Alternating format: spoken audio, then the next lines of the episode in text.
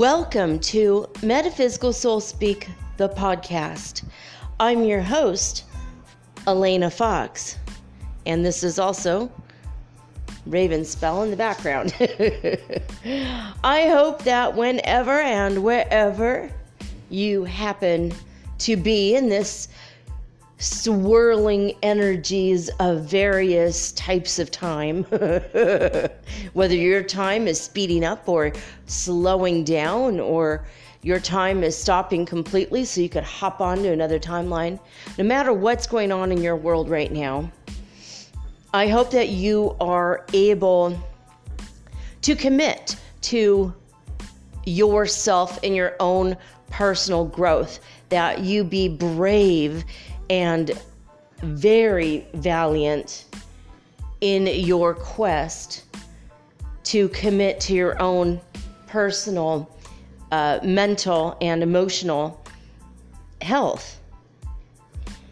I have been talking to a few people, one in particular, who gave me every excuse in the book yesterday as to why she can't see a counselor. And she says, Well, you know, there's things in my past. I'm like, That's why you need to see a counselor. Well, there's things I don't want to come out. Well, to who? The counselor who is bound by the law to keep your secrets? If it's something that you've done illegally, don't talk about that to the counselor. Talk about why you're so angry all the time, or why you don't talk to your parents, or why do you have such a hatred swirling about you to the point where you snap every time someone says the wrong word or, you know, jumps out and says boo. you know, and I don't want to pick on this one person because that's not necessarily um, her issues specifically, but there's a lot of things that we tell ourselves, right? There's a lot of excuses that we tell ourselves when we uh, know that we do need to go see a counselor. We do need help. We have crap in our past that is holding us back emotionally, it's stunting our growth as people. It's affecting our ability to grow spiritually because just saying positive things and saying a positive mantra every day without dealing first with your shadow work is not going to make you more spiritual. It's just going to make you more pissed off down the line. It's going to make you snap and say the wrong things to people. And honestly, the way I look at it is you, my friend, and and you listening to this and all the people out there including myself, we only have this time. This is the last time we're going to be on this earthly plane in this dimension. This is the end of the line, guys. This is it. So, this is the only chance that we have to make things right in our own mind and in our own hearts. And the only way that we're going to jump and be light enough to raise up to the fifth dimension and anchor in to the higher vibration, the high bit of positivity, is if we first look at the crap that's happened to us, forgive the people that did the things to us that made us broken or wounded or traumatized in the first place and then, after you forgive them, you have to love them unconditionally. Regardless of what they continue to do or say, you just love them. Now, if you're unable to do that and admit it to yourself, you don't have to tell me anything. I'm not your therapist.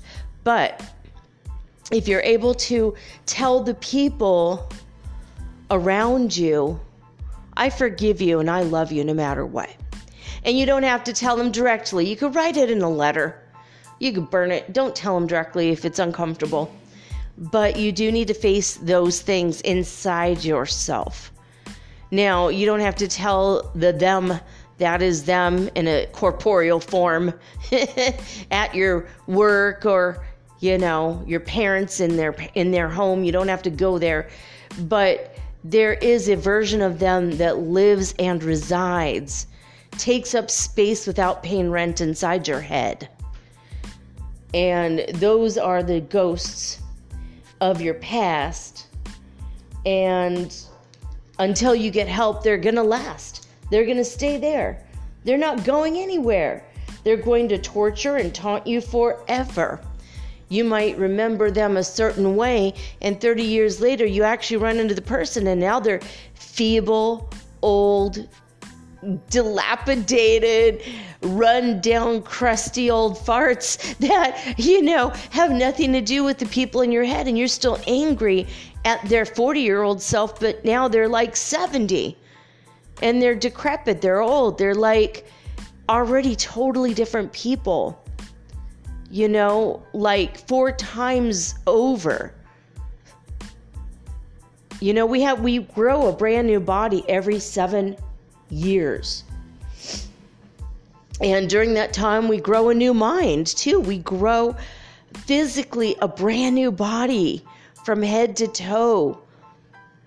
All of your cells are brand new every 7 years.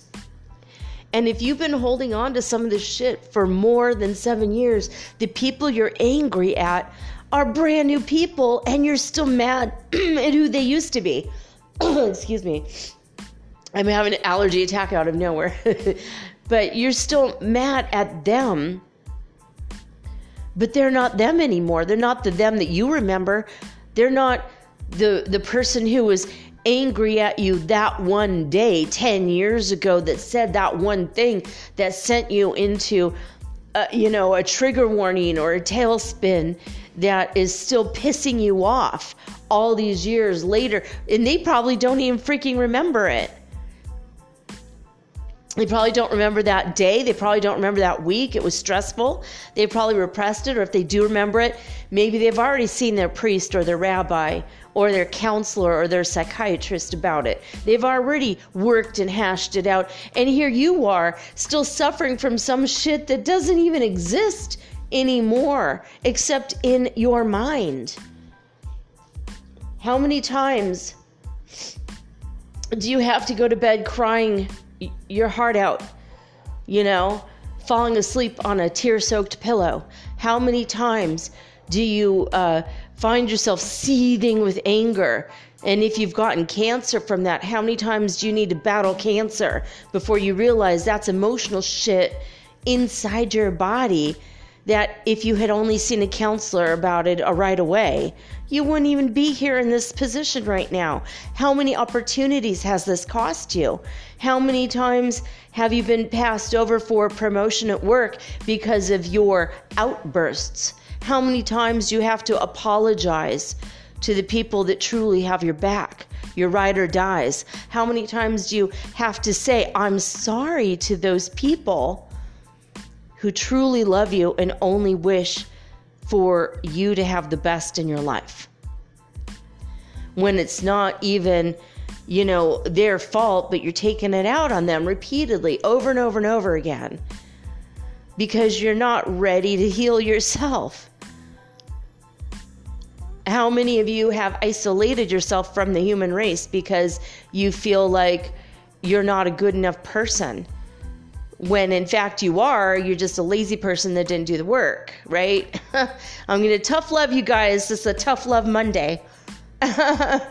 but I've been thinking about this because of also people like strangers, perfect strangers online have said shit to me um, and to you, to everybody. There's the unhealed people roving around like sharks, biting our fucking heads off and it has nothing to do with us and we're just like whoa are you okay there missy? I'm sorry senor. Uh, you want to try that again? I'm not your enemy yo. You're out there trolling for somebody to be mad at.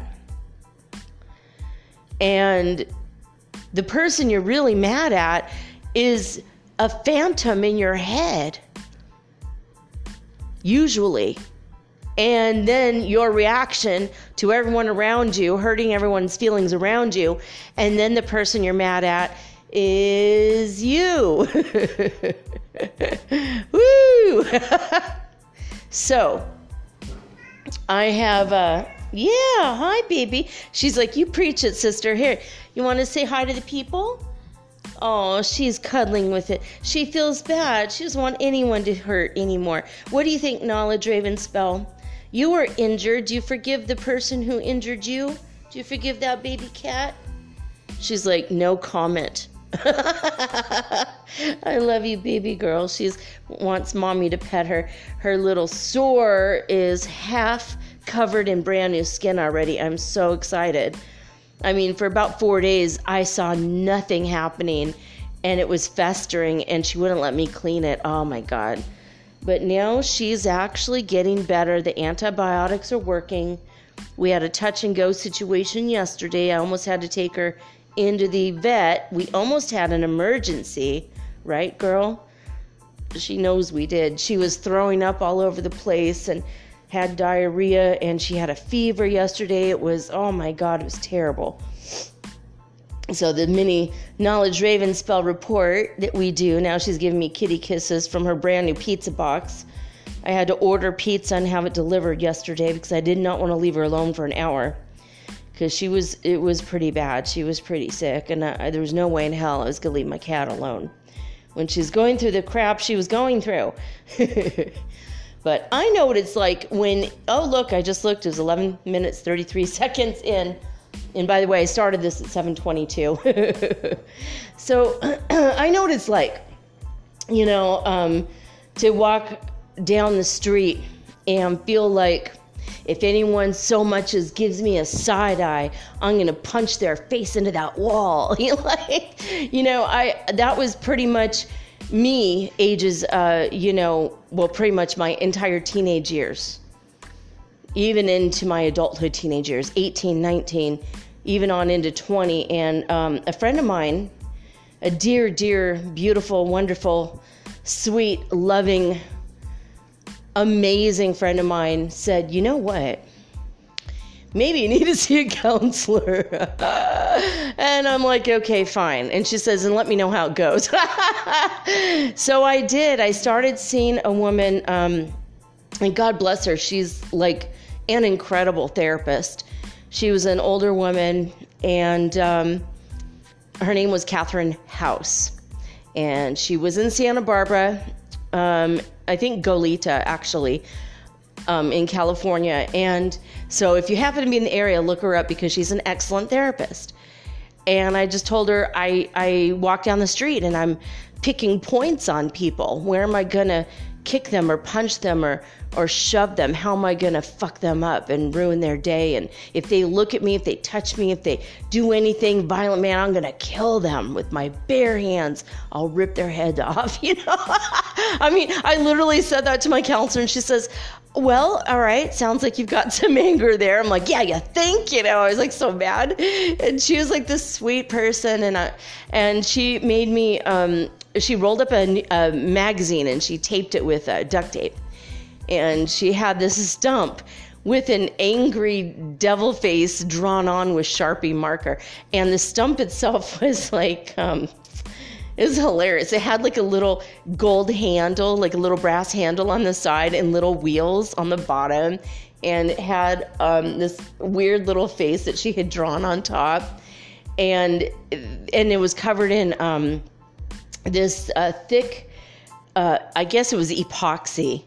So, or, or, or some kind of like a lacquer, right? So it's this shiny wooden stump. I mean, it still had the bark, I think, on the outside, maybe.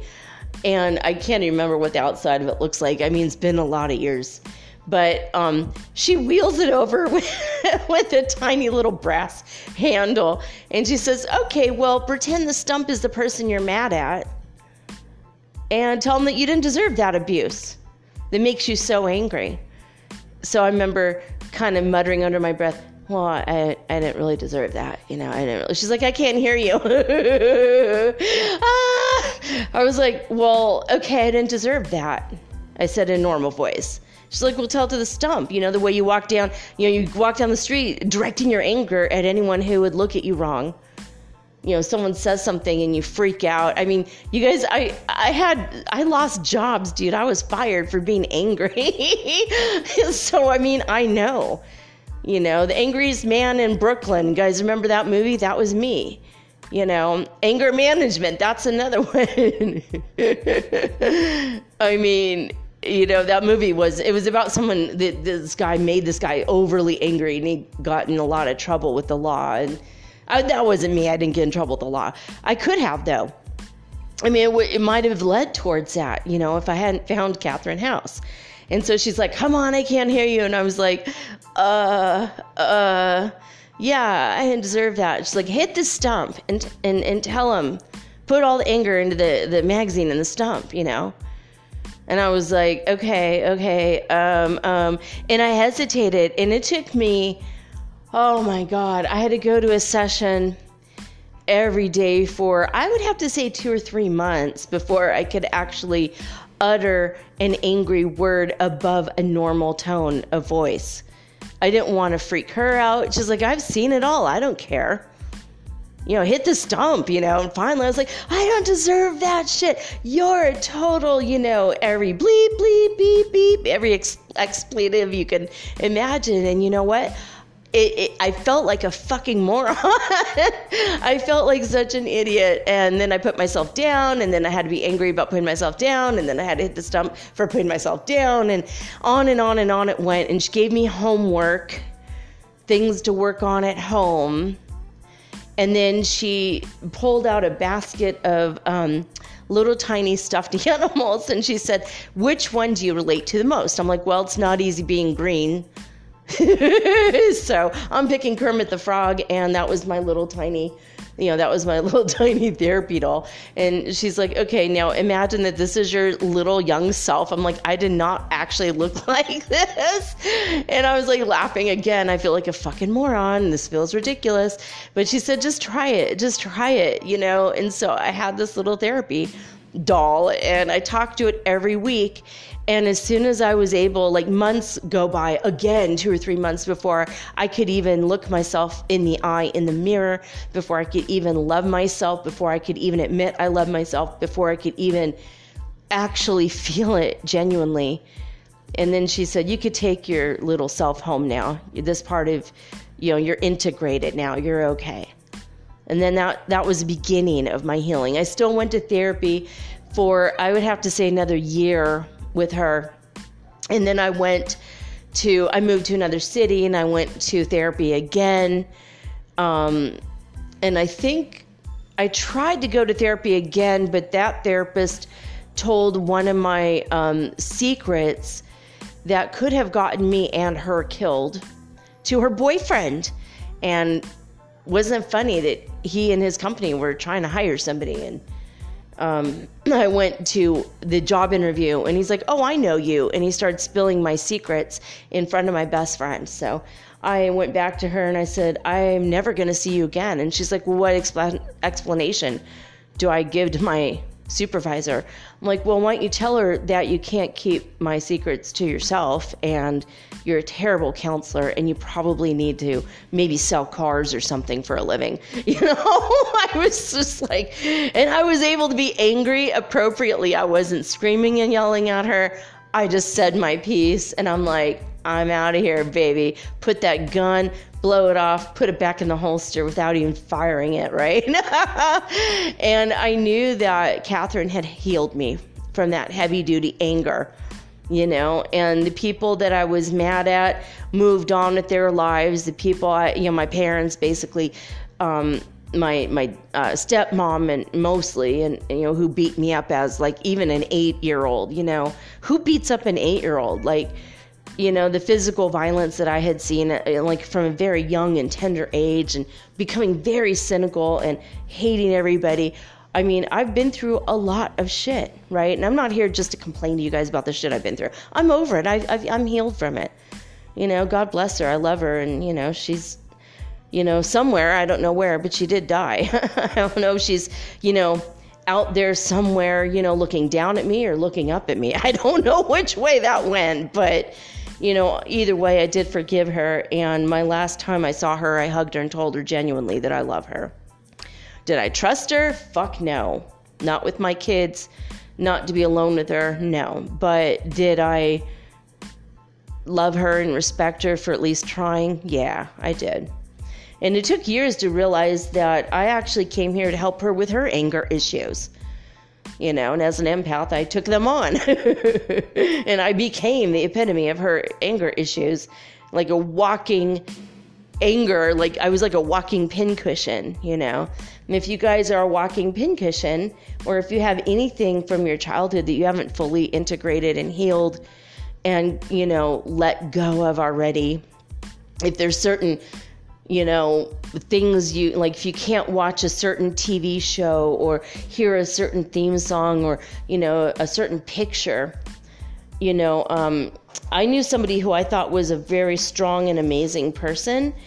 And I always looked up to her until one day she, I saw her um, look at a picture of Marilyn Monroe um, it was one of uh, Marilyn Monroe's nudes.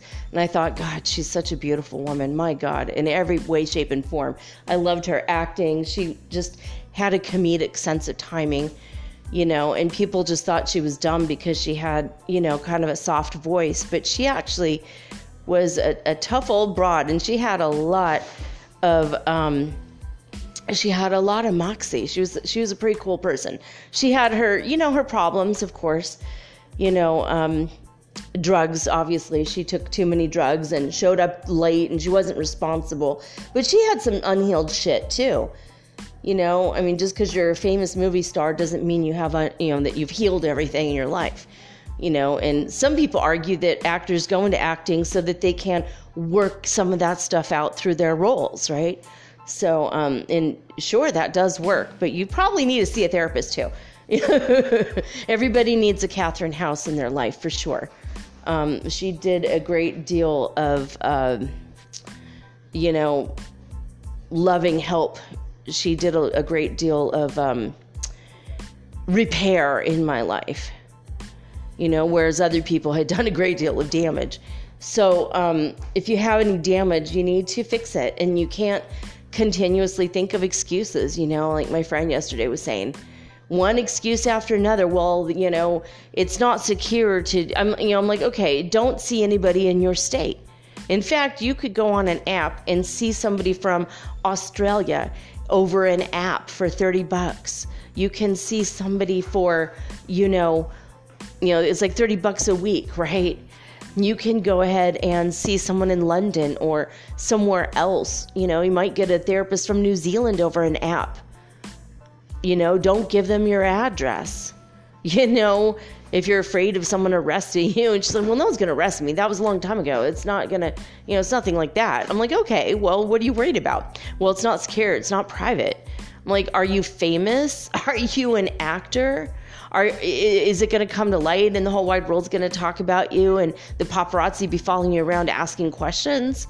She's like, mm, you know, no, you know, I'm like, of course not, because guess what? Nobody cares. Everybody has shit. Everybody has shit. Don't worry about it. It's actually in vogue to be authentic, to be your authentic self. It is actually in style to care about your mental health, to love up on yourself, you know? You cannot commit to another human being until you commit to being a better person, a healed person. You owe that to yourself and you owe that to your future partner because if you are an unhealed person, you're only going to attract other unhealed people. That's it. You know, you have to commit to loving yourself and healing yourself and stop making excuses as to why you have not already done those things that you need to do for your own mental and emotional health. You're going to feel a lot better. You deserve to wake up in peace and happiness. You deserve to wake up with a smile on your face instead of, um, you know, waking up angry or waking up with sorrow or waking up with sadness, waking up with depression that you woke up. I had those days where I woke up screaming and yelling. I had days where I woke up absolutely depressed as fuck, you know, wishing I didn't wake up. I had those days, I had those mornings. And now all I have is beautiful, amazing mornings. I wake up, even if my morning starts at two in the afternoon, or if I sleep until noon, or, you know, sometimes I wake up at nine in the morning, sometimes I wake up four in the afternoon. My sleep schedule is really, really off. But if my cat could get on here and tell you, she would attest to the fact that I wake up every morning or afternoon and I say to her, Good morning, I love you, and I'm so happy we're together every day. I'm grateful for my life. I say hello to Prime Creator because my father and I are one. I hear his voice. He tells me what I should think about today or what I should focus on today. And those sharks that come around trying to bite your head off, whether it's people you've never met before or random people, randos online, you know, trying to tell you this and that and the other thing. Like, over the weekend, um, there was some uh, video I saw about it was it looked like a shadow person. I said this looks like a shadow person because it's coming across on film as a black shadow, and you know he's like looking both ways before crossing the street, and then he's like going across. And it's like really this really eerie video, and I'm like, this looks like a shadow person. You know, this was on um, Coast Coast AM with Art Bell, like got over 20 years ago. And, um, you know, might even have been 30 years that people have been talking about this. So it's well known, you know, it's well known. And this person said, Oh no, it's a ghost. I've seen ghosts. This person died on this earthly plane and everyone has energy and spirit. And I'm like, Yeah, I know. You know, I, I've been, you know, traveling throughout South America and um, releasing spirits back to heaven. That's my job, it's what I do. And then this person said, There's no such thing as shadow people. I'm like, All you need to do is look up shadow people, Art Bell on YouTube, and you're going to find the interview. There's so many interviews about it. Then you could find the name of the researcher and see what it is I'm talking about before you spout off about something you literally and clearly know nothing about. And, you know, this person kept coming at me again and again and again for like three fucking days like you know saying what's wrong with everything i'm saying and i just said hey you could go find the researcher to understand what it is before you talk about it. You might want to learn more about what other people think it is and then come back and give me an informed opinion you know? And this person just went on and on about how she started attacking me saying stuff about you know she's dealt with demons and demons have this and they have that and she's surrounded by demons all the time and she knows what she's doing and she knows how to take spirit attachments from people. And i'm like that has nothing to do with the picture you saw. You know you're talking about what you do know but you've spent all this time trying to argue with a stranger online instead of taking 30 minutes of your life and listening to a quick little interview about what this actually is. Because hey and she's like well you just idolize art bell and i'm like i don't idolize anybody but i do love and honor and respect the man who was like the number one radio talk show host in the world for over four decades you know? And for the record i in the last incarnation of his show when he did an internet based show I was one of his news writers. I wrote the weird news for him. He my name was in his mouth several times on the air. For that to me that's one of the greatest honors of my life. You know, because I respect the hell out of this guy. I mean, I've been listening to him since I was 14 years old you know? So I was just like totally flabbergasted. I'm like, this obviously is some tween who has a lot of angst against anybody who's over the age of 20. You know, is the way this person is coming across. You know, if they were older than that, obviously just an unhealed person. I was just like, dude, I'm like, you know what? You're not even on my level. I, I just need to never conversate with you again you know you can't even do the research you can't even do your you know keep your mind open and You know, a, a mind is like a parachute, it only functions when open, you know? Something Art Bell was fond of saying, and, and I was thinking about him even before this insanity on Instagram happened. I literally had to block this person again. I'm just like, oh my God, how many people have I, I had to unblock, you know? and what's funny to me is they're all unhealed. I said, you know, you're obviously an unhealed person that is continuously and constantly attracting other unhealed people with spirit attachments, and you're obviously attracting demons by the dozen. You know, there's a reason for that. I mean, demons, I'll see demons coming towards me, and when they see me, they freak out and run the other way. They fly away. I've seen it happen again and again. They know they're not allowed in my house, they don't come anywhere near me. Why? Because I'm a healed person. I did my due diligence. I committed to loving myself, accepting and respecting myself. I committed to healing the inner demons. And now the outer demons can't fucking touch me. That's the way it is. It is what it is because I did the fucking work.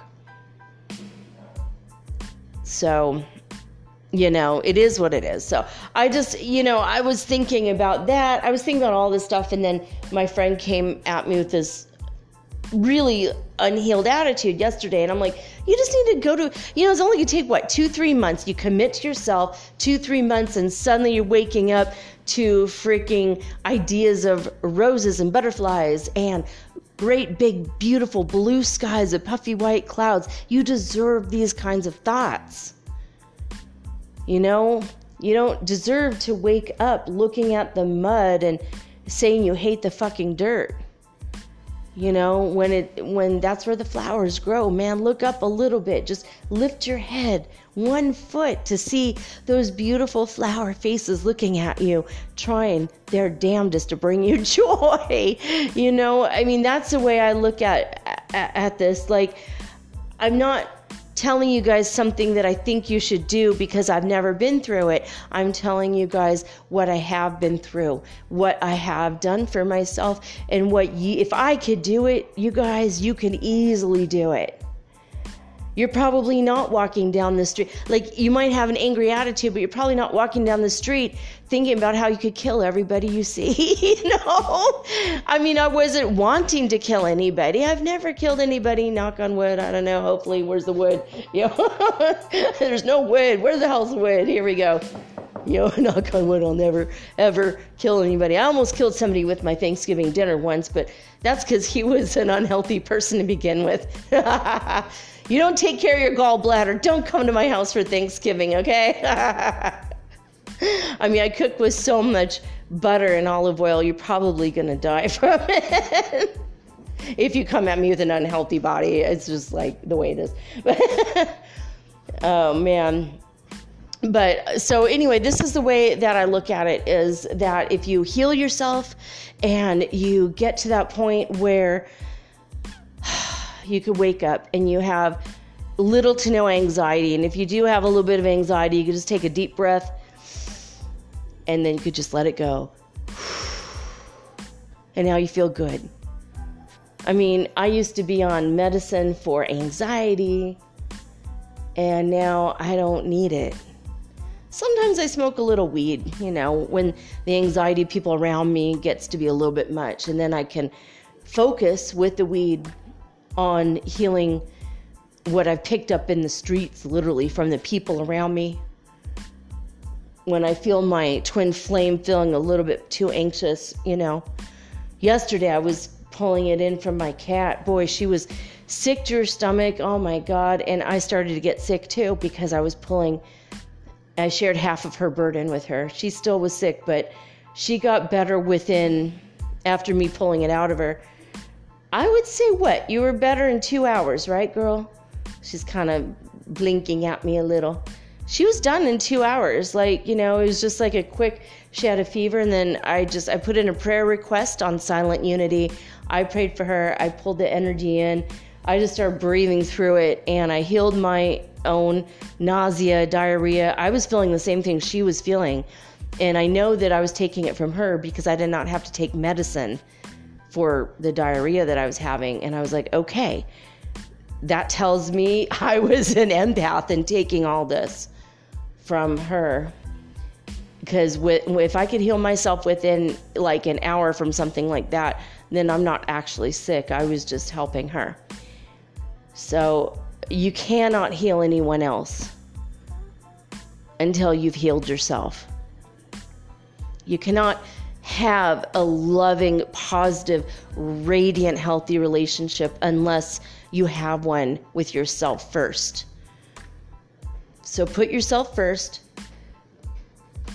On this Monday night, commit to yourself, commit to loving yourself, commit to the work. I know it's hard and I'm here for you. If you want to talk about it, you could write to me at mermaidgirl888 but I'm not going to hold your hand and enable you to continue to hurt yourself, you know, emotionally. Well, I can't because it's private. No one cares. If you're not famous, nobody cares about, you know, that your great uncle Jack touched you inappropriately or that your mom slapped you across the face in the mall. You know, it's embarrassing but no one cares about it except in the way in which they'll probably feel love and compassion for you if you're working on healing that from your psyche. They will feel pity for you if you continue to be angry at them, though, for the next two, three, four years or for decades. It depends on what kind of life you want to live, honestly. You know, um, it's just, it is what it is. I know what can happen when you're consistently angry, though you can get cancer in your body, you know, and I did. I did. I was angry at my ex husband for treating me as, as badly as he did um, when we were getting a divorce, how he treated my kids, and I couldn't resolve it. And I was just trying to like live day to day, and I ended up with cancer for a while. Three weeks, in fact, I cured it in three weeks. And I, when it happened, when I got the tumors in my skin, I was like, oh shit, and then I realized it was, oh man, I need to heal this. And I healed it. I physically healed it with the, the juices. If you need the recipe, again, write me at, at Mermaid Girl 888 on Instagram. I will give you the recipe for free and only ask in return that you tell as many people as humanly possible this recipe. Help save lives with it. But um, yeah, I mean, I, I cured that in three weeks and it never came back because I healed the emotional components that came along with it. I had to forgive the situation, myself, my part in it, had to forgive him, had to love him actively. You know, like I had to send that love out into the universe, wherever the hell he is. I'm sure he's out there somewhere looking up at me. That one I think I know about. I know where he is. I'm not sure if he's gotten out of hell or not, but the door to hell is always open. And we put ourselves in hell while we're here on earth. And you know what? That door to hell is always open. You can leave anytime you like.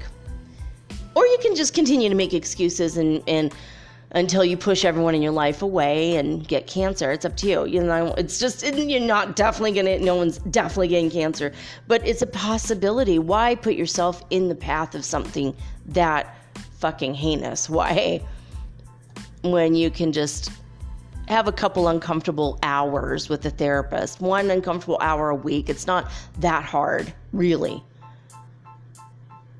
Have a few uncomfortable dreams, venting that shit out and then learning to love yourself on the other end of it.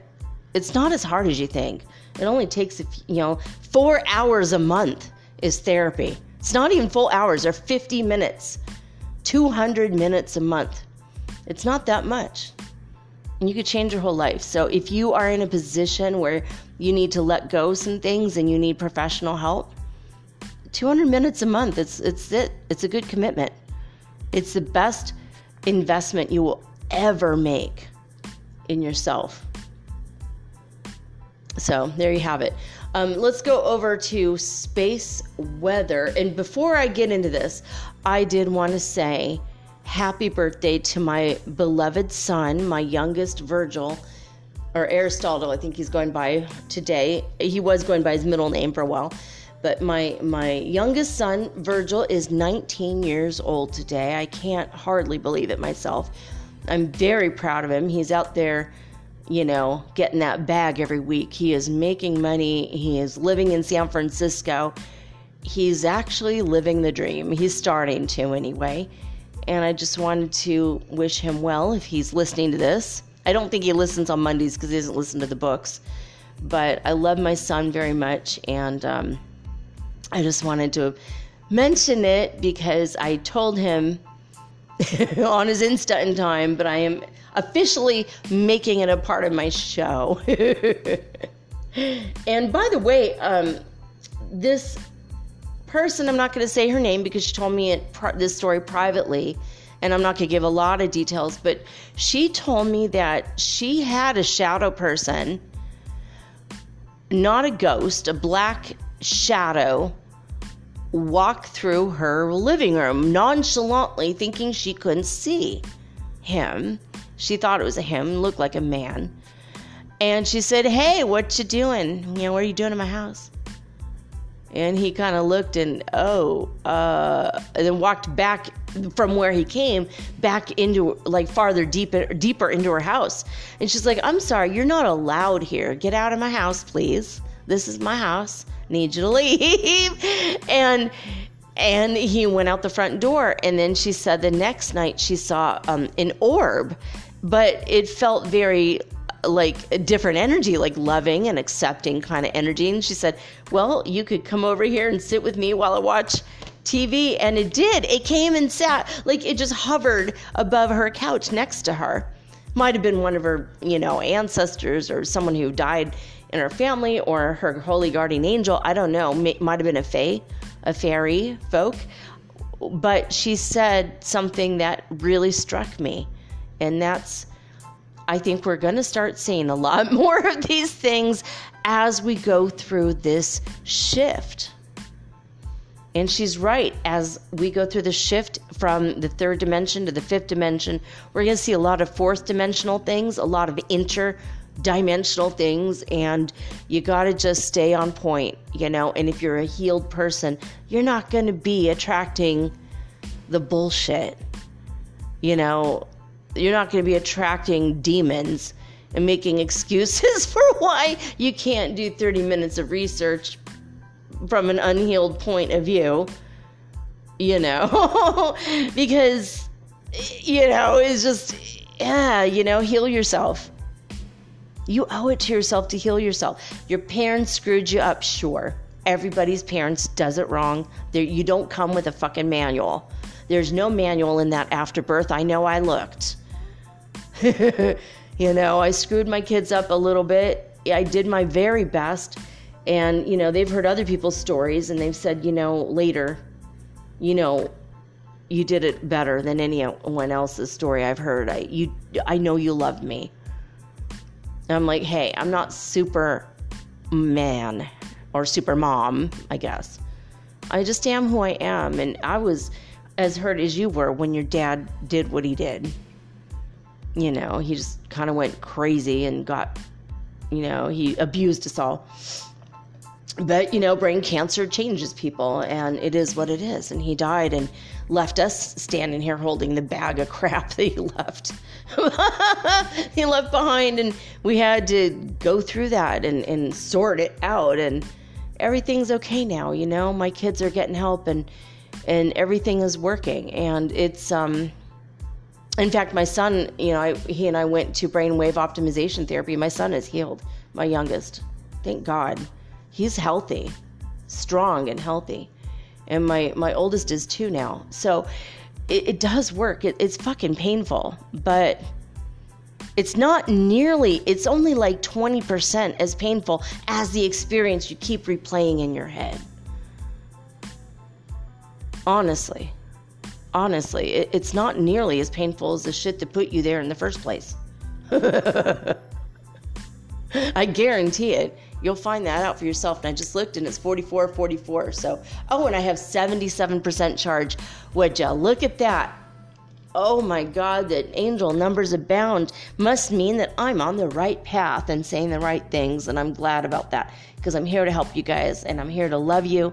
And we're here to go through this beautiful shift, this ascension together. All right, let's go to space weather news because we're going to turn to the scientific aspect of what's happening in our world and see how we can relate it to the spiritual. That is what metaphysical is to me. And so here we go. The current solar wind speed is 375.1 kilometers per second. And what that tells me is what they promised was going to help, was going to hit us Uh, like today and tomorrow did not. It did not hit us unless it did not hit us yet. We'll see if it comes tomorrow. But I don't know. Is it hitting us and popping us up a rung? And now we have somehow you know, scientific amnesia that that was supposed to come and then didn't. I don't know. It's really, really freaky. It happened last week and now it's happening right now. It's very, very weird. Now, there's something here I don't normally talk about the X ray solar flares. The six hour max, it says. I don't know what that means, but it says A4 and it says 2333. So we had an A4 X ray solar flare at the hour of 2333, and the 24 hour B1 was at 0333 UT time. So, oh my God, 333 again, double 333. As I'm looking at this website, there's more angel numbers, but what is the explanation of the X ray solar flares? We're going to go and I'm going to tell you guys what that means. So, the classification of X ray solar flares. A solar flare is an explosion on the sun that happens when energy stored in twisted magnetic fields, usually hovering above sunspots, is suddenly released. The flares produce a burst of radiation across the electromagnetic spectrum, from radio waves to X rays and gamma rays. Scientists classify solar flares from X class, M class to C class. The X class flares are big, they're major events that can trigger planet wide radio blackouts and long lasting radiation storms. That's where we get the aurora borealis, guys. So that's how we know it's happening, right? That's how us, with the untrained, you know, eye can tell that it's happening and us without you know the scientific instruments in our basement or garage right m class flares are medium m for medium that makes sense x for extra large i suppose um, they can cause brief radio blackouts that affect earth's polar regions now minor radiation storms follow an m class flare okay but compared to m class and x class events. C class flares are small with very few noticeable consequences here on Earth. So, C class, you know, it might affect us emotionally, maybe, but it doesn't affect like our radio. Our TVs don't go fuzzy for a minute, you know, nothing happens. With M class, they do, and with X class, that's massive. I mean, an, the right kind of X class flare can really, really, you know, ruin our day and even our year. Um, now, there is a B class uh, flare, which is not explained here for some reason, and I don't know why. So I don't know what what this means, but it's talking about the B class. So I'm going back. They're calling this solar flare alphabet soup. How cute is that? So I guess it says A4. I don't know what that means. It's X ray solar flares. But anyway, something happened at 2333 and something happened again at 333. So I just I saw that and I was like, what the hell? It's angel numbers all over this scientific page, right? It's like it's got to mean something. Or it doesn't. I, sometimes it means nothing. It's just a weird coincidence. Um, so solar wind incoming, a large southern hole in the sun's atmosphere is spewing solar wind towards Earth, and they expect it to arrive tomorrow and the next day. So maybe it's just an extra day late. I mean, it does say that it's 375 right now is the solar wind. So it sounds like it was on its way and they expected over the weekend, Friday and Saturday, but then it wasn't expected until, you know, today and tomorrow. And now they're saying it's definitely going to be here tomorrow and the next day. But the solar wind speeds will top 500 kilometers per second, which is less than what we normally get. Usually it's in the 600s kilometers per second. So, all right, it will spark aurora borealis around the Arctic Circle. And so, if you're in that area, you're going to have a beautiful show. And if not, you can always look it up on YouTube. There's tons of people that put their uh, aurora borealis uh, pictures as well as their um, movies um, on on YouTube. They've got some gorgeous uh, things on there. I, I don't like to watch them live, but there are the live streams. Usually they're very slow moving, um, but sometimes you can see where someone uploads like a video of what they saw the night before. Oh, it's beautiful. So there is a SAR, if you want to see a picture of this, above the beautiful turquoise green um, aurora borealis. There's an SAR called a SAR. Um, this is there were some pictures last week of this, and now here's another one that they're showing on spaceweather.com in case you want to look at it. There's also some pretty uh, pale lavender aurora, bore- aurora borealis um, over there too. So right now we only have one sunspot is provisionally numbered AR 2886. It's a brand new baby sunspot emerging um, on the you know below the equator of the sun over to the um, left and it appears to have a simple magnetic field that poses very little threat for solar flares so nothing to worry about that's the only one right now the Oulu counts right now um, coming out of Oulu finland University. Uh, the neutron counts right now are very high, but in the past 48 hours, they've gone down by 1.6%. I think in anticipation of that solar wind that will be incoming tomorrow. So, today on my son's birthday, the All Sky Fireball Network and NASA's All Sky cameras captured 14 fireballs over the United States. Seven were sporadic, five were Orionids, one was an Epsilon Geminid, and one was a Leonis Minorid.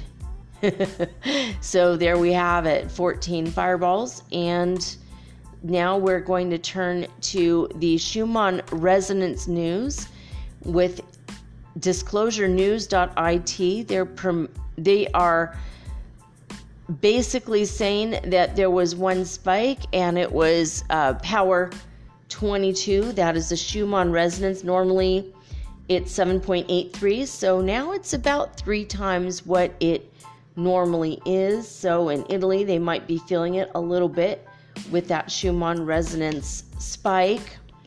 And now, when we go over to the Schumann resonance power uh, grid over here, the GCMS magnetometer on heartmath.org, we're going to see the recent update, the recent data that they have from Saturday at the 2300 hours, so like a day and some hours ago on October 16th. In California, they were at 84 hertz frequency. In Lithuania, they were at 132 hertz frequency. Alberta, Canada was at 139 hertz frequency. And Hofuf, Saudi Arabia, as well as Northland, New Zealand, were both at zero hertz frequency. They will come up off the map soon, I'm sure of it. But last but not least is Hluhluwe, South Africa at 342 hertz frequency. They are definitely feeling it in the southern part of the African continent. That is the Schumann Resonance News um, for today. And that's it, guys. I'm going to take a quick break. And when I come back, we are going to continue our reading of the Aquarian Gospel of Jesus the Christ by Levi right after this.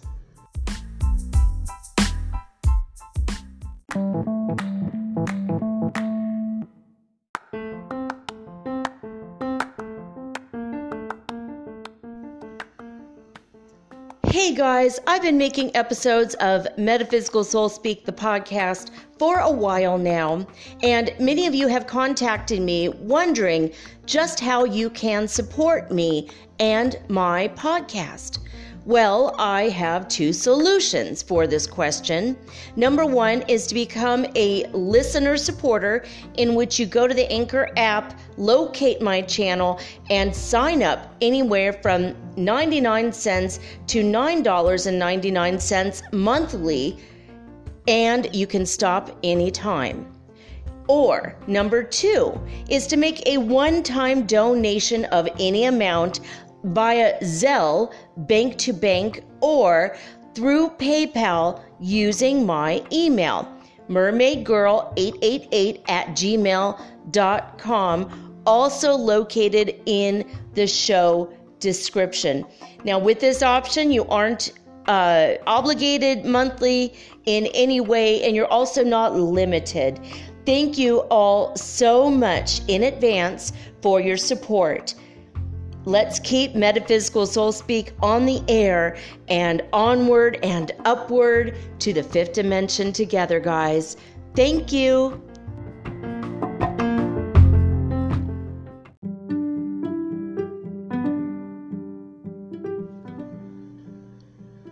All right, guys, so here we are in the Aquarian Gospel of Jesus the Christ, written over a hundred years ago but taken from the original Akashic records that were written as Jesus lived his life. Actually, we should call him Yeshua, his real name, but we could say Jesus because we all know who we're talking about, even though that's not technically his name. So I think it's 98% accurate. It's uh, basically as accurate as a person that was uh, trying to read the Akashic records. And I think for the most part, they did a good job. It, it was a, a, a, couple, a man and a woman, and um, one was reading the Akashic records while the other one took notes, and they turned it into a book, which I don't know about you guys, but I think it's riveting. I love this book so much. Um, we're going to talk about how Jesus did some healing and I wish, I mean, I was talking in the first uh, part of the show about healing my cat, or at least taking away some of her energy and then channeling it out. But I was sick for a while until I could channel it all out. And uh, Jesus didn't heal like that. He healed people in a matter of uh, seconds or minutes. And that's a kind of healer that someday I wish to be. Um, hopefully, um, I, I can learn from him someday. I, I will have to get in contact with him mentally and ask him about how to do it. I think I'm going to be channeling him on Wednesday for you guys, so maybe he'll talk about it then. he is still alive. He lives in the Himalayan mountains, uh, for the record. Um, if you uh, have not listened to all of the episodes, at least the first three books, that I read for you guys every Monday for, oh, I'd have to say almost a year, maybe, year and a half possibly. Um, the life and teaching of the Masters of the Far East is quite interesting. And if you're new to the show, you might want to go back and listen to um, all of those because it's about um, all of the Ascended Masters, including the great and glorious avatar known as Yeshua, or, well, Jesus to the Western person. Uh, anyway, where we left off last time was section 7 VII, known as Zain, Z A I N. And it says Life and Works of Jesus in Tibet and Western India. So, of course, this is a you know, uh, when people say nobody knows what happened to Jesus during those lost years, well, actually, it's in this book, All of the Lost Years, and it's in India. and Tibet, they didn't call him Jesus. A wasn't his name, and B, they had another name for him. And he went through uh, different names in different places. I think he went by, I've heard Sananda is one of the names he went by. Esau, E S A U, is another uh, name he was given. So, I mean, he has been written about in many different countries, all the places he traveled to as a result of his very wealthy uncle who had a fleet of ships that uh, basically took him to all these places. Now, why that's not in these Akashic records, I don't know why, but uh, a great historian actually uncovered this. Um, I would have to say maybe 20 years ago, I heard about this um, on, of course, Art Bell. Uh, Glenn, oh, what is his name? Kimball, uh, Glenn Kimball, uh, wrote several books on what he uncovered, and he is an ancient manuscript uh, archaeologist. So you can check that out if you're interested um, in the life of Jesus, which I find terribly fascinating, and I hope you guys do too. So, anyway, without further ado, let's get on into this. So, chapter 36. Jesus in Lhasa, he meets Meng Tsi, who aids him in reading the ancient manuscripts. He goes to Ladakh, heals a child, relates the parable of the king's son. In Lhasa of Tibet, there was a master's temple rich in manuscripts of ancient lore. The Indian sage had read these manuscripts, and he revealed to Jesus many of the secret lessons they contained. But Jesus wished to read them for himself. Now, Meng Tsi, greatest sage of all the farther east, was in this temple of Tibet. The path across Emodus Heights was difficult. But Jesus started on his way, and Vidyapati sent with him a trusted guide. And Vidyapati sent a message to Meng Tsi in which he told about the Hebrew sage and spoke for him a welcome by the temple priests.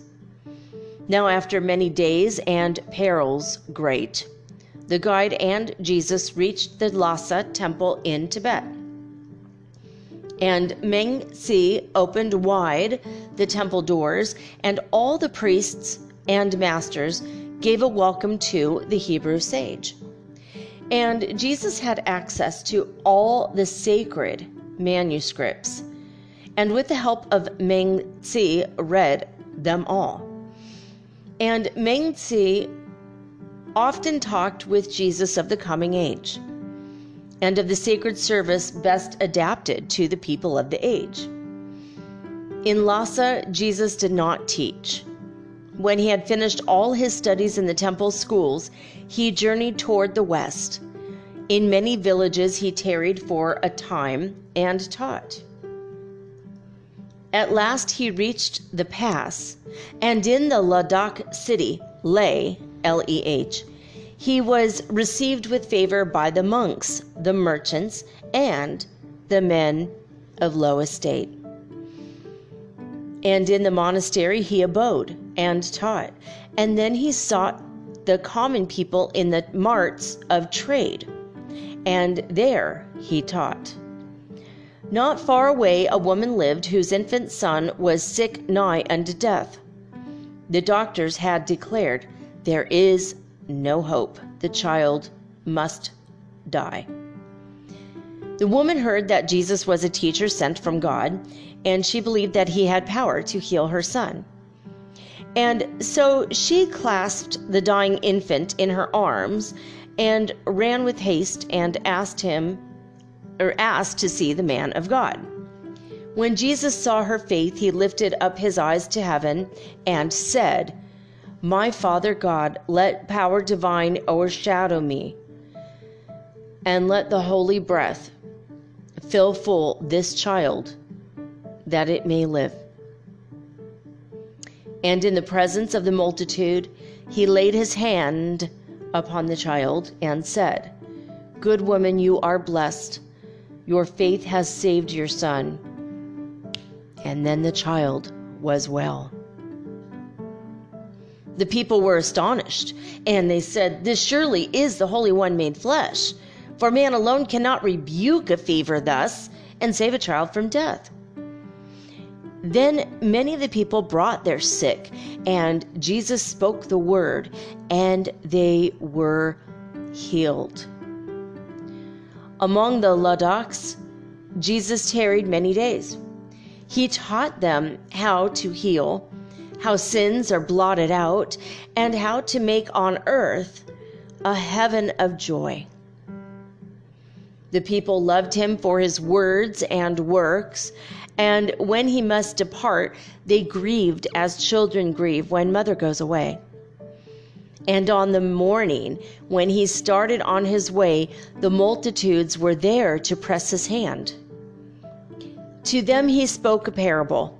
He said, A certain king so loved the people of his land that he sent forth his only son with precious gifts for all. The son went everywhere and scattered forth the gifts with lavish hand. But there were priests who ministered at shrines of foreign gods, who were not pleased because the king did not, through them, bestow the gifts. And so they sought to cause the people all to hate the Son. They said, These gifts are not of any worth, they are but counterfeits. And so the people threw the precious gems and gold and silver into the streets. They caught the Son and beat him, spit upon him, drove him from their midst. The Son resented not their insults and their cruelties, but thus he prayed, My Father God, forgive these creatures of thy hand. They are but slaves. They know not what they do. And while they yet were beating him, he gave them food and blessed them with a boundless love. In certain cities was the son received with joy, and he would gladly have remained to bless the homes, but he could not tarry, for he must carry gifts to every one in all the king's domain. And Jesus said, My Father God is King of all mankind. And he has sent me forth with all the bounties of his matchless love and boundless wealth.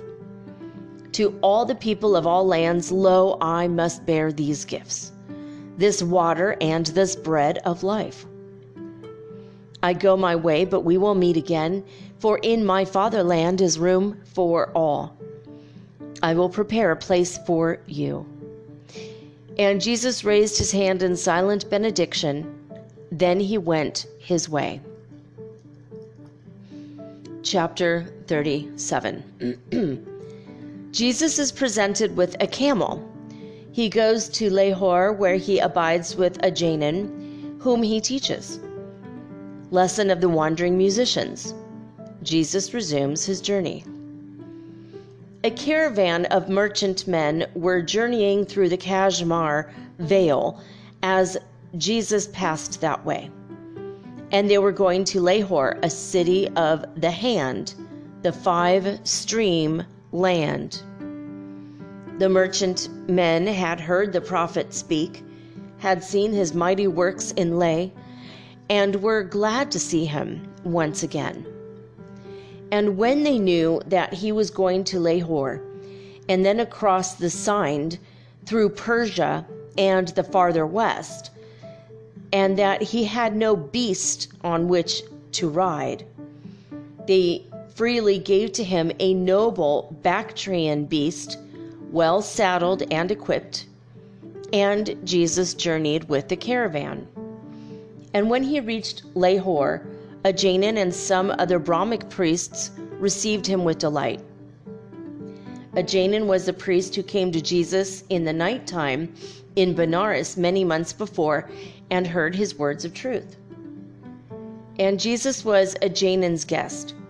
He taught a many things, revealed to him the secrets of the healing art. He taught him how he could control the spirits of the air, the fire, the water, and the earth. And he explained to him the secret doctrine of forgiveness and the blotting out of sins. One day, Ajainin sat with Jesus in the temple porch. A band of wandering singers and musicians paused before the court to sing and play. Their music was most rich and delicate. And Jesus said, Among the high bred people of the land, we hear no sweeter music than that these uncouth children of the wilderness bring here to us. From whence this talent and this power? In one short life, they surely could not gain such grace of voice, such knowledge of the laws of harmony and tone. Men call them prodig- prodigies. There are no prodigies. All things result from natural law. These people are not young. A thousand years would not suffice to give them such divine expressiveness, with such purity of voice and touch. Ten thousand years ago, these people mastered harmony. In days of old, they trod the busy thoroughfares of life and caught the melody of birds and played on harps of perfect form. And they have come again to learn still other lessons from the varied notes of manifests. These wandering people form a part of heaven's orchestra.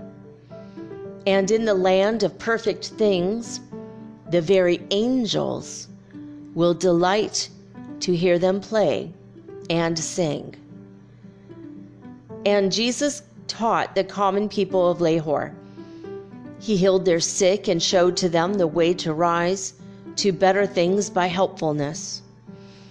He said, We are not rich by what we get and hold, the only things we keep are those we give away.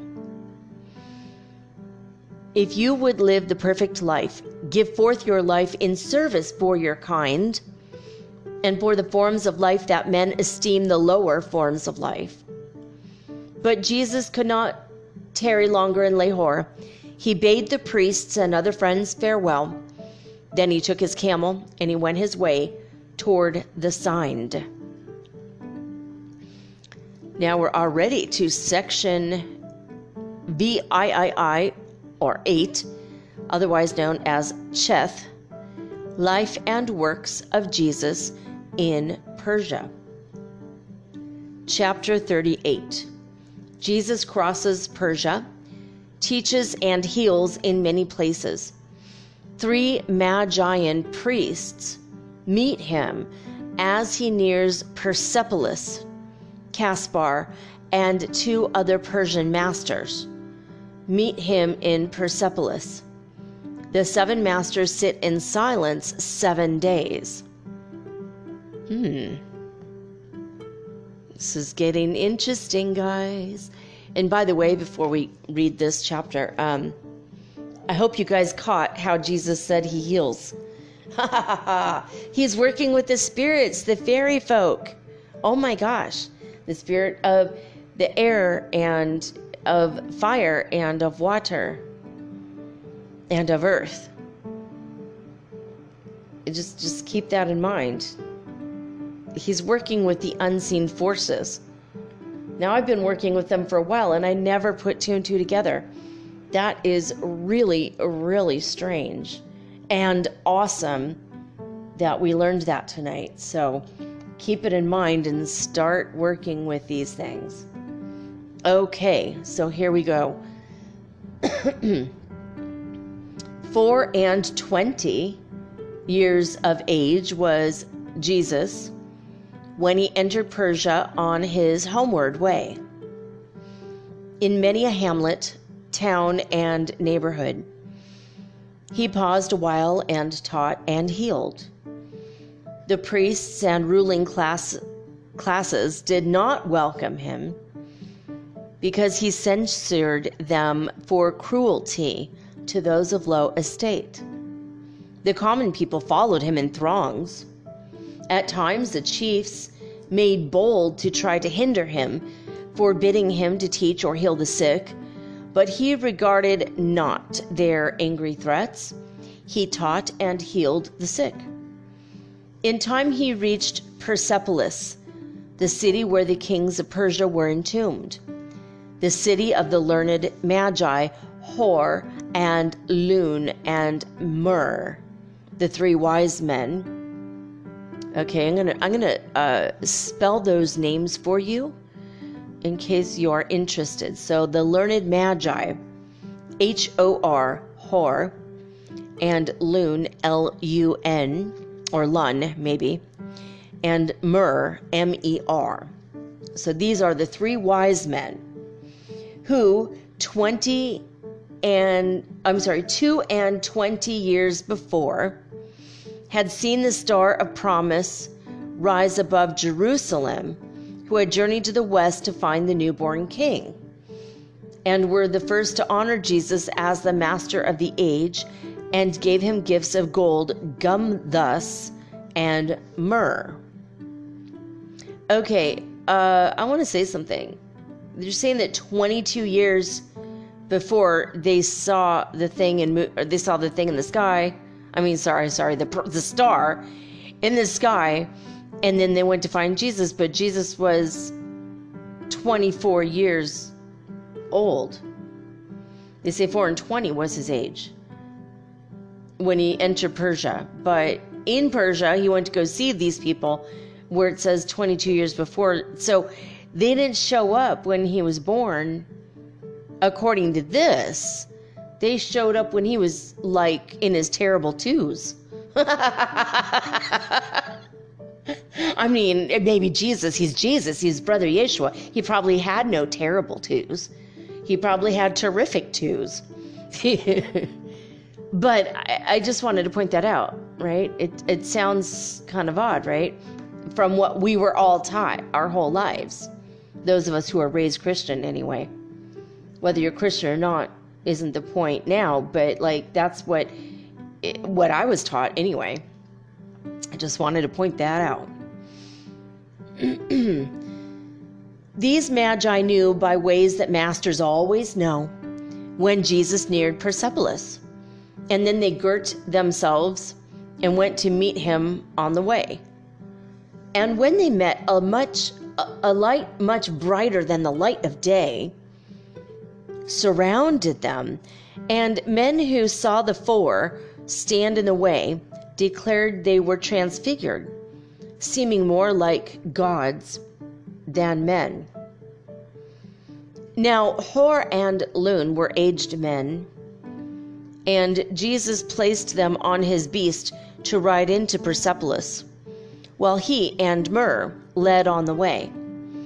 And when they reached the Magi's home, they all rejoiced and Jesus told the thrilling story of his life, and Hor and Lun and Mer spoke not. They only looked to heaven and in their hearts praised God. Three wise men from the north were in Persepolis, and they were Caspar, Zara, and Melzone. And Caspar was the wisest master of the Magian land. These three were at the home of Hor and Lun and Mer when Jesus came. For seven days these seven men spoke not. They sat in silence in the council hall in close communion with the silent brotherhood. They sought for light, for revelation, and for power. The laws and precepts of the coming age required all the wisdom of the masters of the world. Can you guys imagine sitting around for seven days, not saying a word, and just spending your whole time seeking through meditation for light, revelation, and power to understand what's going on? Have you ever spent even one day like that? I encourage it. Start off with, you know, five minutes, work your way up to an hour. You know, it's interesting the things that you uh, start to accumulate knowledge wise and energy wise and all kinds of wise. it makes you wise. All right, so here we go. We're on chapter 39. Jesus attends a feast in Persepolis, speaks to the people, reviewing the Magian philosophy, explains the origin of evil, spends the night in prayer. A feast in honor of the Magian god was being held, and many men were gathered in Persepolis. And on the great day of the feast, the ruling Magian master said, Within these sacred walls is liberty. Whoever wills to speak may speak. And Jesus, standing in the midst of all the people, said, My brothers, sisters, children of our Father God, most blessed are you among the sons of men today, because you have such just conceptions of the Holy One and man. Your purity in worship and in life is pleasing unto God. And to your master, Zarathustra, praise is due.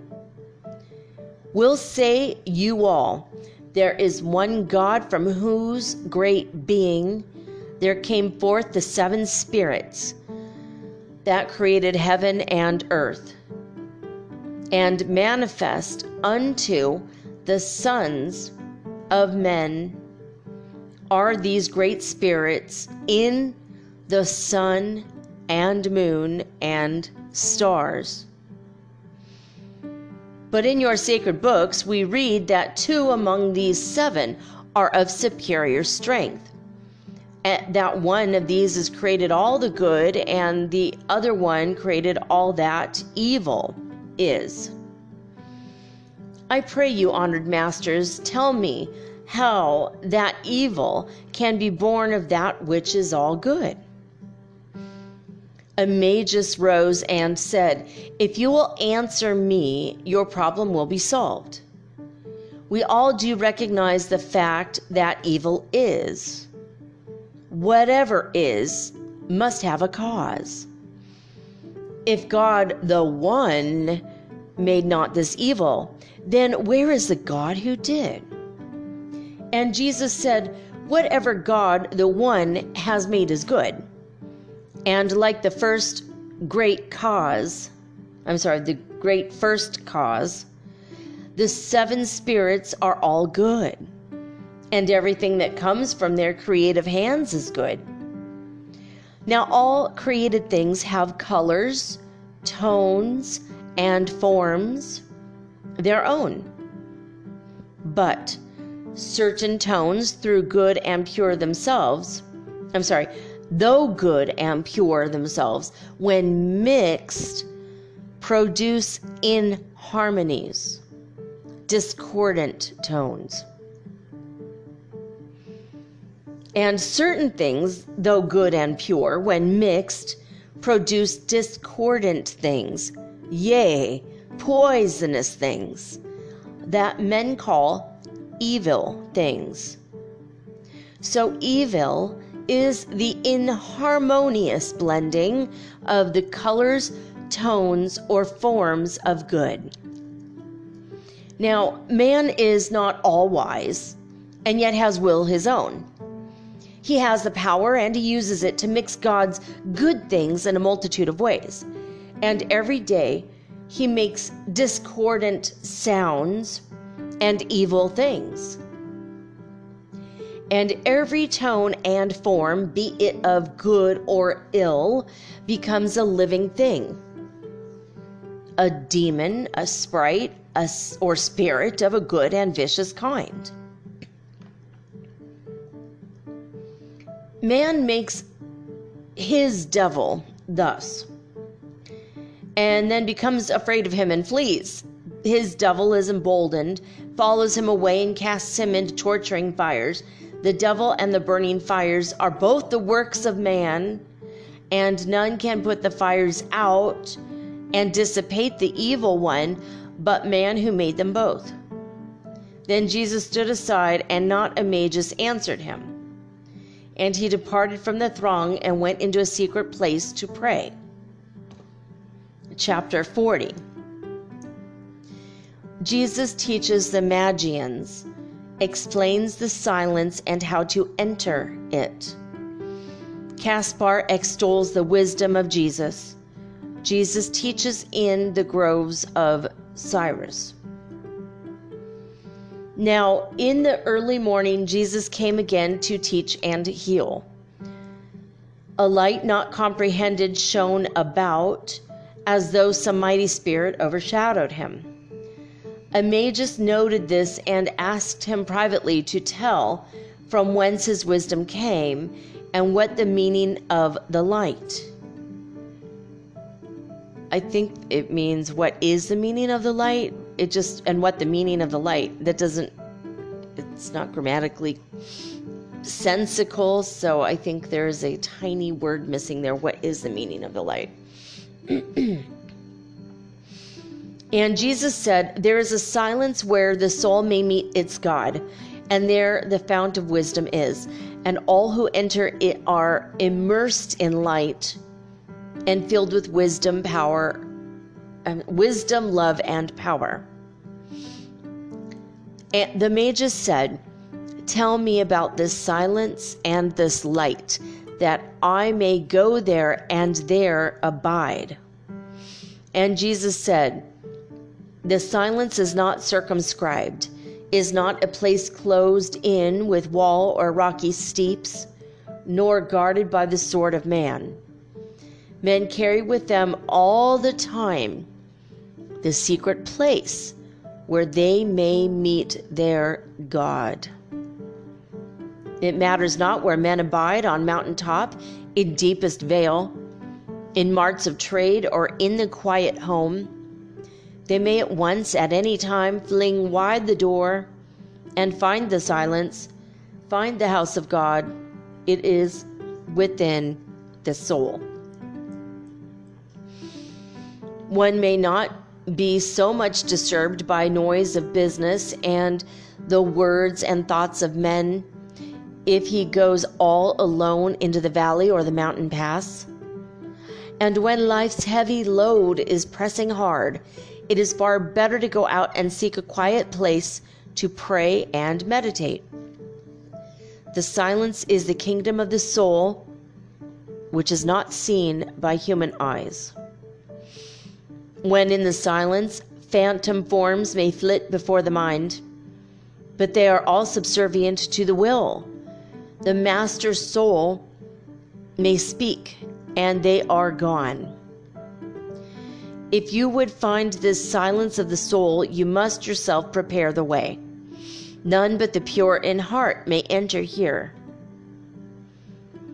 and you must lay aside all tenseness of the mind, all business cares, all fears, all doubts and troubled thoughts. Your human will must be absorbed by the divine. Then you will come into a consciousness of holiness. You are within the holy place, and you will see upon a living shrine the candle of the Lord aflame.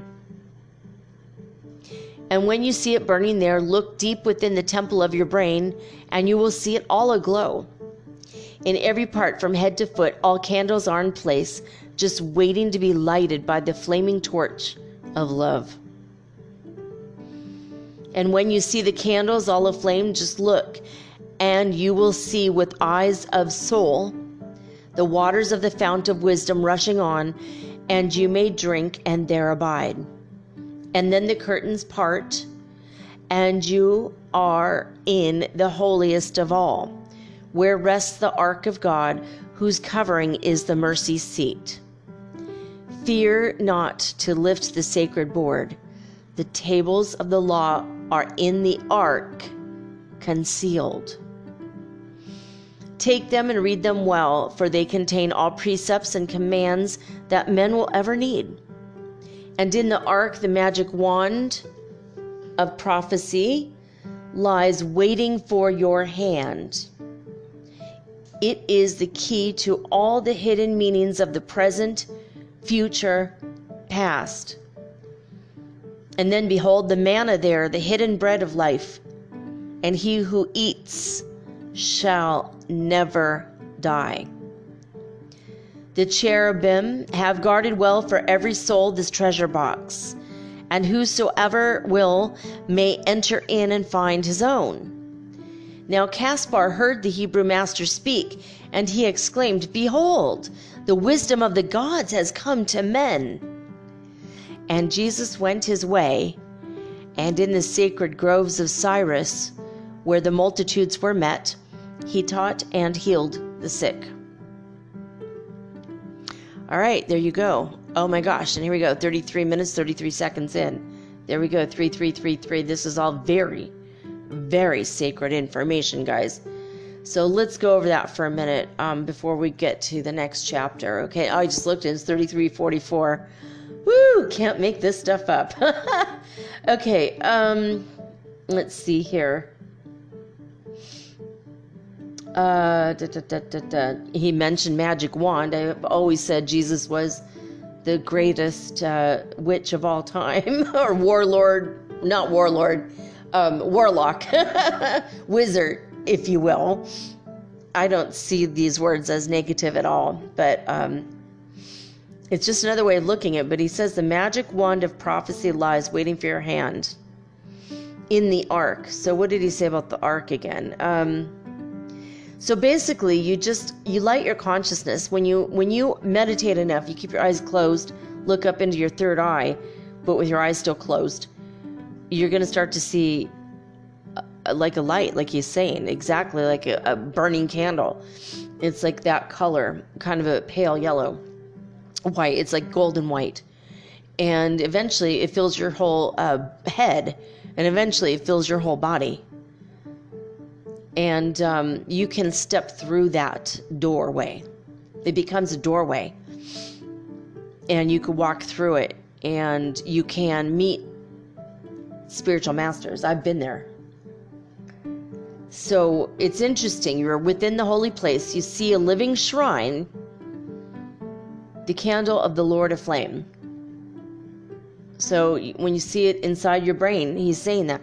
And you use your, your pineal gland but you look towards your uh, the third eye part of your forehead. That's where your eyes should be looking. I mean, you could look t- your eyes backwards, you know, mentally, you know, into your pineal gland, but it's a little bit more strenuous on your actual physical eyes. Um, so when the curtains part, you're in the holiest of all, where rests the ark of God, whose covering is the mercy seat. That is very interesting. The tables of the law are in the ark concealed. The tables of the law. So books are there when you walk through. I think I have seen those books, but I know I've seen at least one book.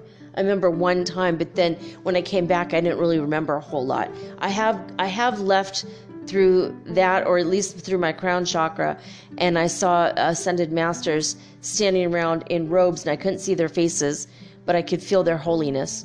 And I did see a book, and I did, it was open to a specific page. And I read the page, and then I came back, and now I don't remember what the page said. so it's very interesting.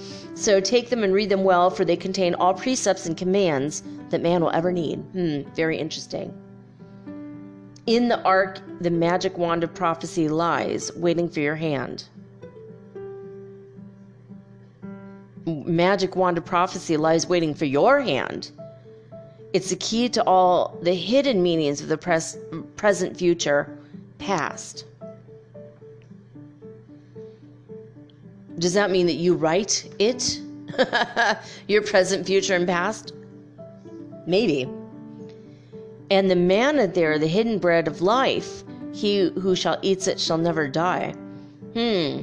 Well, he himself hasn't died in 2,000 years. I'm guessing he ate a lot of that manna.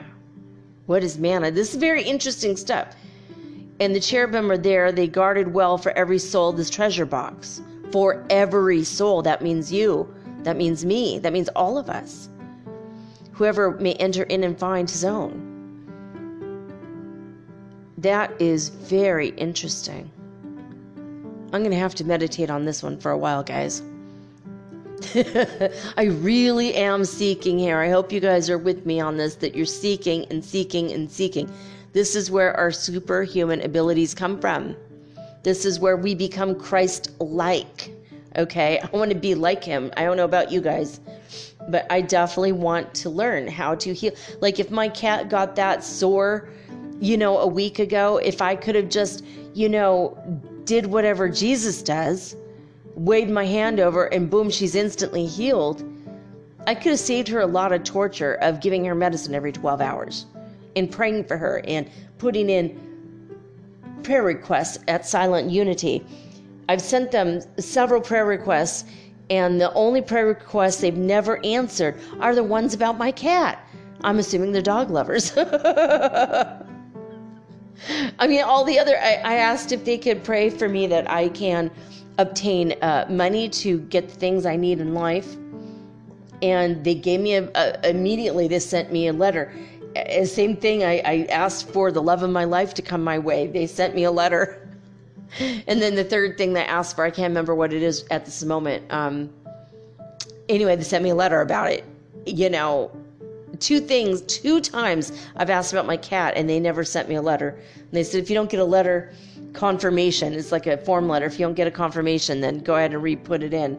Like, do people just not want to pray for my cat? I think that they maybe just didn't send it to me and they did pray for my cat because she did get better within an hour, though. I will say that and and by the way, um, the power of prayer, even if you're an atheist, prayer does work. Larry Doty did many studies on it, so just bringing that up. All right, I'm going to read this next chapter, and we may stop. Let me see. I'm going to go skip ahead. Oh yeah, actually, we're going to stop after this chapter, so, and we will start with section nine next time. Very, very interesting stuff. This. All right, chapter 41. Jesus stands by a healing fountain, reveals the fact that faith is the potent factor in healing,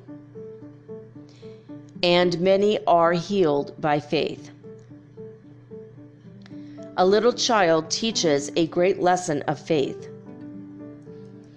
A flowing spring that people called the healing fount was near Persepolis. And all the people thought that at a certain time of year, their deity came down and gave a virtue to the waters of the fount, and that the sick who then would plunge into the fount and wash would be made whole. About the fount, a multitude of people were in waiting for the Holy One to come and potentize the waters of the fount the blind, the lame, the deaf, the dumb, and those obsessed were there. And Jesus, standing in the midst of them, exclaimed, Behold the spring of life. Hold on, the cat is jumping on the computer. hold on. All right, had to hold the baby for a minute. I'm back. okay. She wanted a lot of hugs, and I gave them to her. All right. So, the people that were there the blind, the lame, the deaf, the dumb, and those obsessed were there. And Jesus, standing in the midst of them, exclaimed, Behold, the spring of life. These waters that will fail are honored as the special blessing of your God. From whence do healing virtues come? Why is your God so partial with his gifts? Why does he bless this spring today and then tomorrow take his blessings all away? A deity of power could fill these waters full of healing virtue every day. Hear me, you sick disconsolate the virtue of this fount is not a special gift of God. Faith is the healing power of every drop of all the waters of the spring. He who believes with all his heart that he will be made whole by washing in this fount will be made whole when he was washed. And he may wash at any time. Let everyone who has this faith in God and in himself plunge in these waters now and wash. And many of the people plunged into the crystal fount and they were healed. And then there was a rush, for all the people were inspired with faith, and each one strove to be among the first to wash, lest all the virtue be absorbed.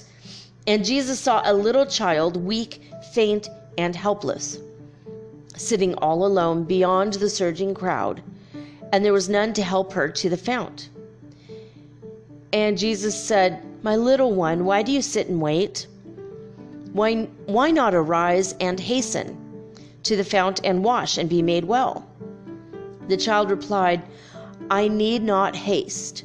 The blessings of my Father in the sky are measured not in tiny cups. They never fail. Their virtues are the same for evermore. When these whose faith is weak and must haste to wash, for fear their faith will fail, have all been cured, these waters will be just as powerful for me. Then I can go and stay a long, long time within the blessed waters of the spring. And Jesus said, Behold, a master soul. She came to earth to teach to men the power of faith. And then he lifted up the child and said, Why wait for anything? The very air we breathe is filled with balm of life. Breathe in this balm of life in faith and be made whole. The child breathed in the balm of life in faith, and she was well. Did you hear that knowledge? All you need to do is breathe in really deep, dude. Hey, knowledge. Breathe in with faith. You will be made whole. Her her head is completely turned away from me, as if on purpose. I told her earlier if by her faith she asked God to help her, and she gave me kitty kisses and and she looked very deeply into my eyes when I told her that. I think she believed me. So I'm going to have to check her sore later. Maybe she's already better. All right, here we go. Um, the people marveled much at what they heard and saw. They said, This man must surely be the God of health made flesh. And Jesus said, The fount of life is not a little pool, it is as wide as are the spaces of the heavens. The waters of the fount are love, the potency is faith, and he who plunges deep into the living springs in living faith may wash away his guilt and be made whole and freed from sin. So there you go. Um, that's it. Next week, we will start back up with section 9, Teth, and this includes the life and works of Jesus in Assyria. I wonder if that's just Syria now. It's spelled like the country Syria with a S in front of it. Very, very interesting. I I wanted I want to look up some of these places in Persia. It's very interesting. Zarustra. You guys have heard of this, right? Zarustra. Ray, if you're listening, I'm sure you're going to look this up for me when you get a moment. I hope you're doing well. I haven't heard from you in a while, by the way. I'm sure you're listening to this though for sure, because this is your favorite book. so far, it's it's on my top three list for sure. Um, maybe even my top two. I would have to say all the life and teachings of the Masters of the Far East so far are my favorites. Book four of that one, by the way, guys, is a workbook, and I have not yet made the decision or not uh, whether I want to read it for you guys because it's a little bit different format than the rest of them. And I may do it, I may not. That's why I took a break and I'm reading this book for you guys instead. But it's all very interesting stuff, man. oh, God. I do believe that demons are real. I do believe that the negative thoughts that people have, the consistent negative thoughts that they project out into the world because they're unhealed, become negative thought forms and they take on, after a while, a life of their own.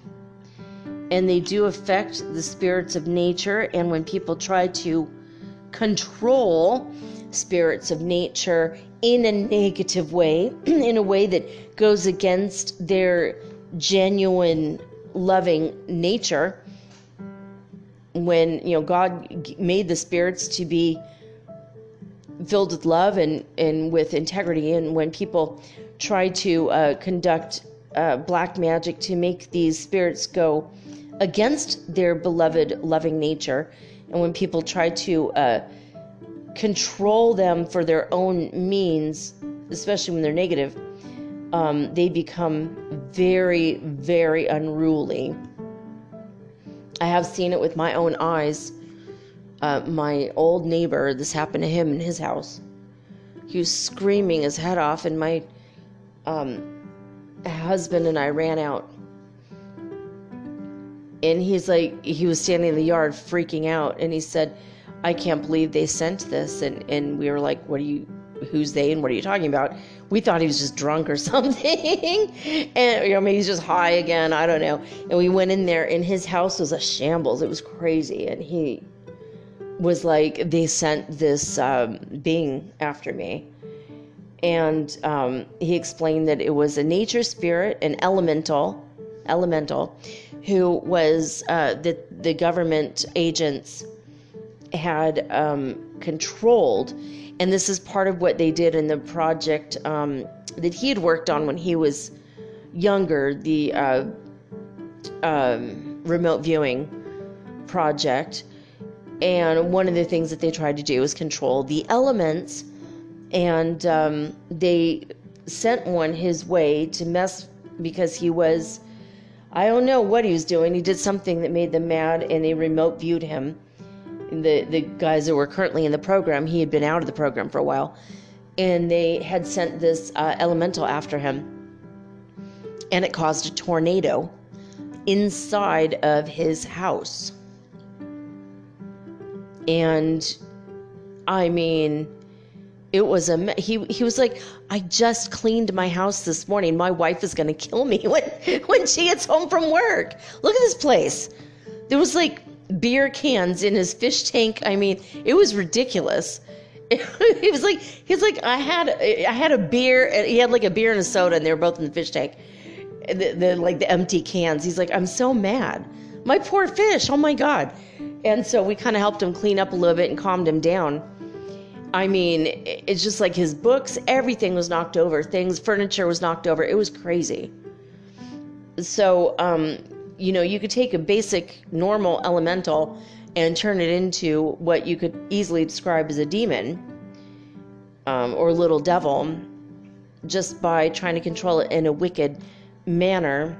And it becomes wicked because you put that energy into it, and there it is, right? And, um, it was pretty bad. So people can absolutely create demons or devils in this way in these ways in both of these ways that I that I talked about a negative thought form it kind of goes away from you out into the world towards the intended target.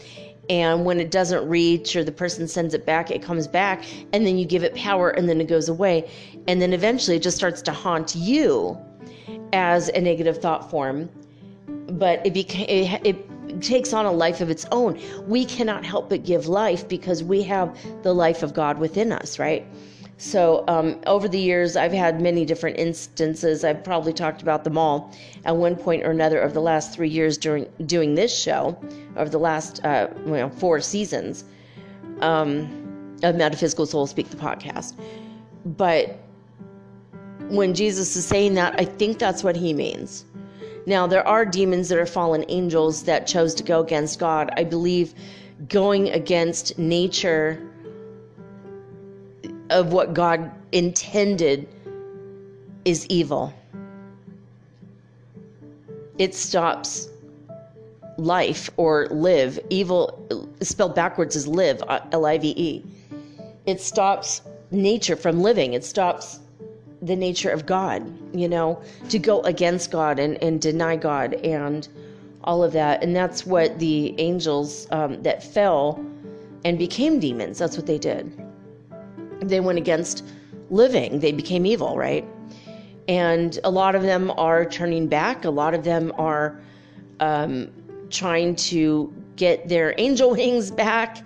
Basically, they don't want to be that anymore. They don't want to go against themselves anymore because their own internal nature is to be good on God's side, filled with love, filled with life, and the natural laws shall be restored. Amen, as they say. But I um, wanted to bring that up because of what Jesus said in this text, in this context. And I did want to concur exactly with what he said. Like, we are mini creators, broken off pieces or shards or whatever of the big, big, big crater, you know. And but he's inside of us as well. God is inside. It's like we have our own temple, our holy temple inside. And when you go into that temple and you enter in through meditation and prayer, you can contact God directly. And you can work with that energy directly as well. But um I don't know, hopefully that clarified that part of it. If that if that did or didn't make any sense, I know some of you will probably be contacting me in the next two days about this. Like, okay, so let's have a conversation. So there it is. That's it. oh, I looked. It was 54, 54, right? And then right after, of course, 54, 55 into this part. So that's it. I uh, just wanted to get this out to you at a decent hour tonight. I got to go give little Miss Priss her medicine for the night. I know she's not happy about these moments with me. the other moments she's okay with. I'm glad we got our little cuddle in before I get the little penicillin in. it's so hard. Uh, anyway, uh, wish me luck, and I'm going to check her sore let you guys know her progress tomorrow. Anyway, I love you guys. I love all of you, and I hope that you. Um, commit to healing those parts of you that need healing. And remember, by your faith, you are made well. You can do this, and I have faith in you. So, um, that's it. Uh, let me know if you want um, a reading done. I still have a couple left uh, this week to finish up, but um, let me know. Uh, contact me at Mermaid Girl 888 and um, if you need anything, I can you know, channeling basically uh, anyone for you. just let me know. So that's it for now. I will be back tomorrow with all unique and original programming, just like always. But until then, I'm signing off with peace and joy and the high vibes of the Holy Fifth Dimension. Until next time, guys, peace.